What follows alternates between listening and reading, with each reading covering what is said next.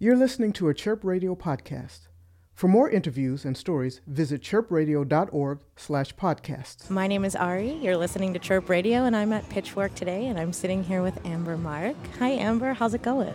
It's going very well. It's very hot here today, but I'm trying to enjoy the weather, I want to say, because I was praying for warmth, and now it's warmth on steroids. what defines you as an artist? Um, you're an incredible songwriter, you're a producer, you write and produce all your music yourself. What about your identity and you has informed your work?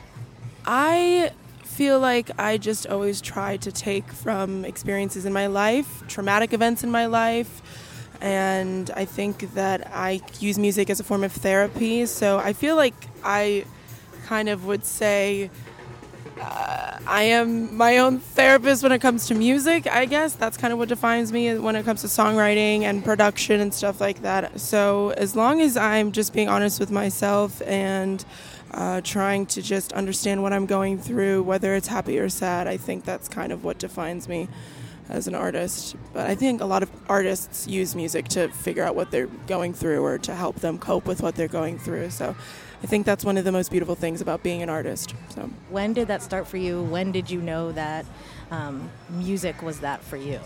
Um, I think when I was well, the, I don't know. So I'd always been interested in music as a kid, but I think it wasn't confirmed writing wise till I was about I would say 20 years old. But I knew I wanted to do music um, professionally in high school when I performed my first time performing on stage. I think that was kind of when I was like, this is what I want to do. I want to be a performer for the rest of my life.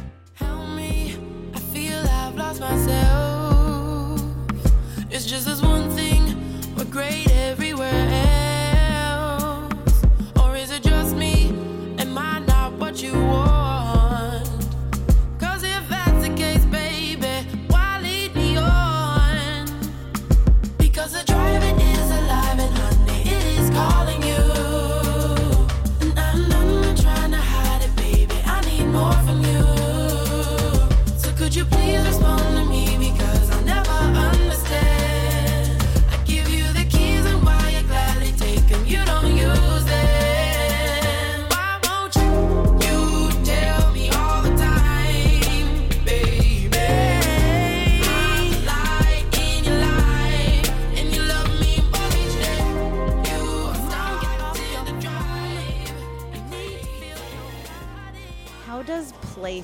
inform your work? So you said you're from New York, and also I've read a little bit. You traveled a bunch as a kid. Does place inform the music? Um, I feel like it's just, especially being a kid and traveling around a lot. I think I took in a lot. I absorb a lot. As a child, I feel like you absorb a lot in general and very quickly. Um, and I'd always been, like I said, I'd always been interested in music, so I would try and take in lots of music as much as I could. And I just think that I use music um, as like a soundtrack to certain situations in my life. So um, being in certain places and wanting to write about them or write about experiences I've had with certain people, I think I just correlate that with the locations that I was in and try to incorporate that with little accents here and there and stuff like that. Is there a song, like one of your songs, or like present or past, that kind of is an example of what you're talking about? Yeah, yeah. I mean, the whole first EP, 3:33 a.m.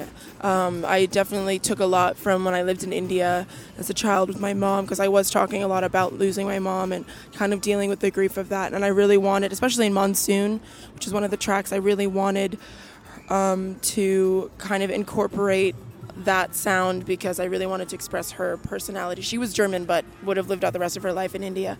So I tried to kind of incorporate sounds like, uh, you know, classical singing samples and tablas and stuff like that, just trying to kind of get a little bit of that vibe from being there as a kid into my music. And then with Conexão, which is the following EP, I kind of went more of a bossa nova route and I was it was I was talking more about romance and uh, like sensuality and stuff like that. So I felt like I always loved bossa nova as a child and growing up, you know, and I felt like it was kind of perfect, went well with what I was talking about.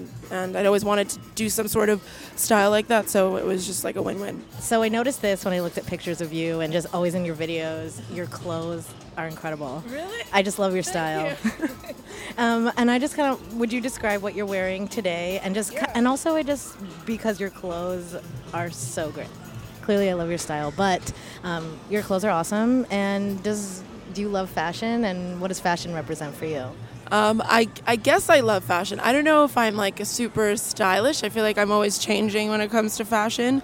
Um, but I, I, I think what I'm wearing today, I'm wearing like this sort of like milkmaid white top that's probably going to be like black by the end of the day because it's I'm just like getting coffee all over it and stuff. I didn't really pack well for this trip. I kind of just threw a bunch of clothes into a suitcase because I just come off of tour and I didn't want to tr- take my giant suitcase, so I just threw a bunch of stuff in there. How was tour? Where were you?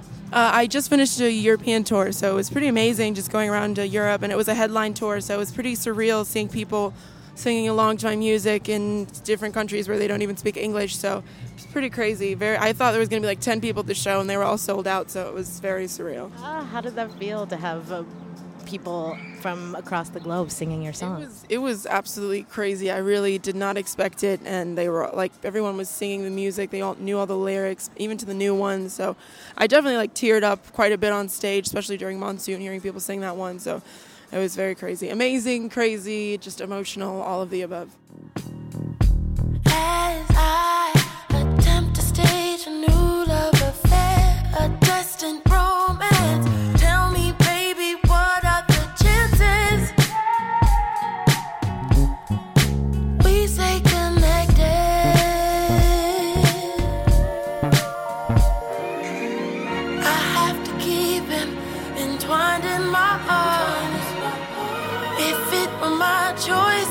I would never let go. It's true. God, I hope this is true.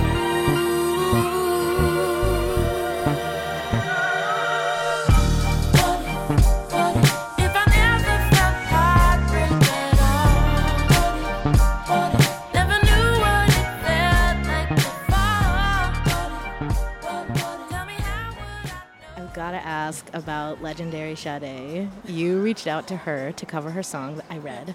Um, can you talk a little bit about, just tell us that story, and then also about Sade and your music and as an influence, probably. Yeah, I mean, Sade's always been a huge influence to me. My mom was listening to her a lot when I was a kid, so I kind of grew up uh, listening to her. I wanted to kind of cover a song of hers. I actually did it initially as a Christmas present to my sister because she kept being like, "Can you do a Sade cover for me? Can you do a Sade cover?" Because she always would you'd say that I sound like her, so I was like, "All right, you know what? I'm just gonna do this as a Christmas present. That way, I don't have to buy her anything."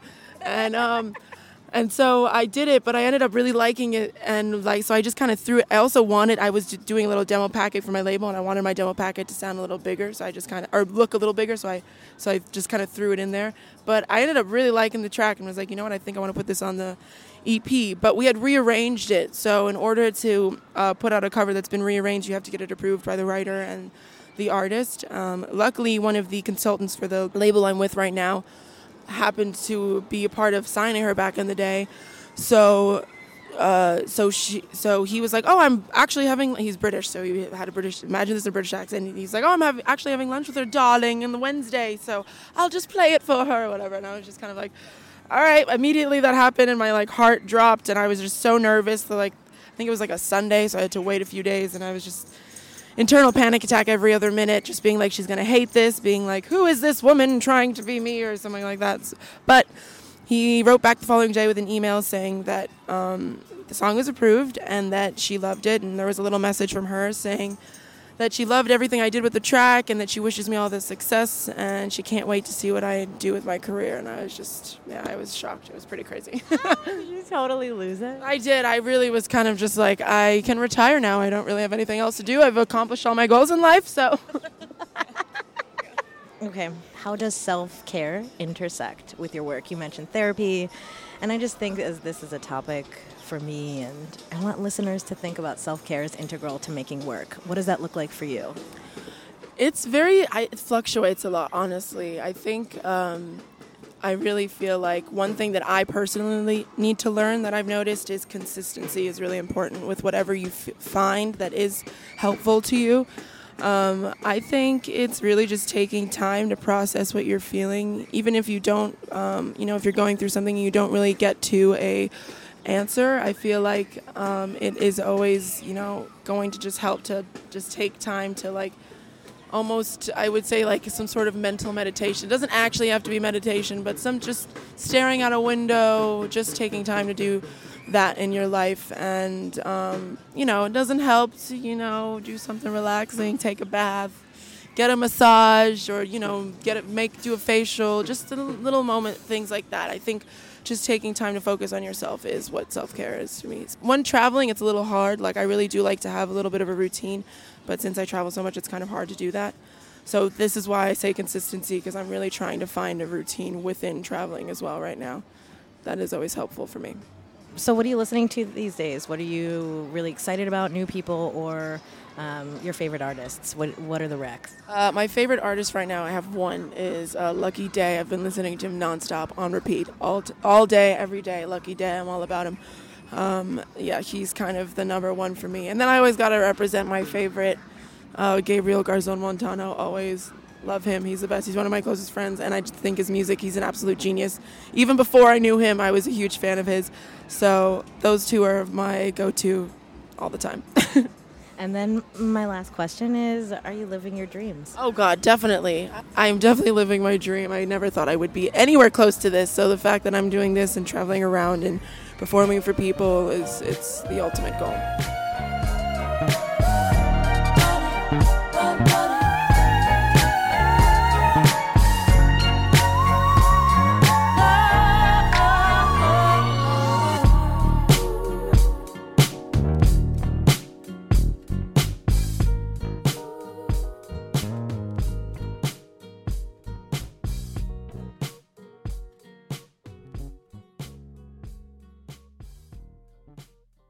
You can find this and other interviews at chirpradio.org slash podcasts. Chirp Radio. Hear what's next.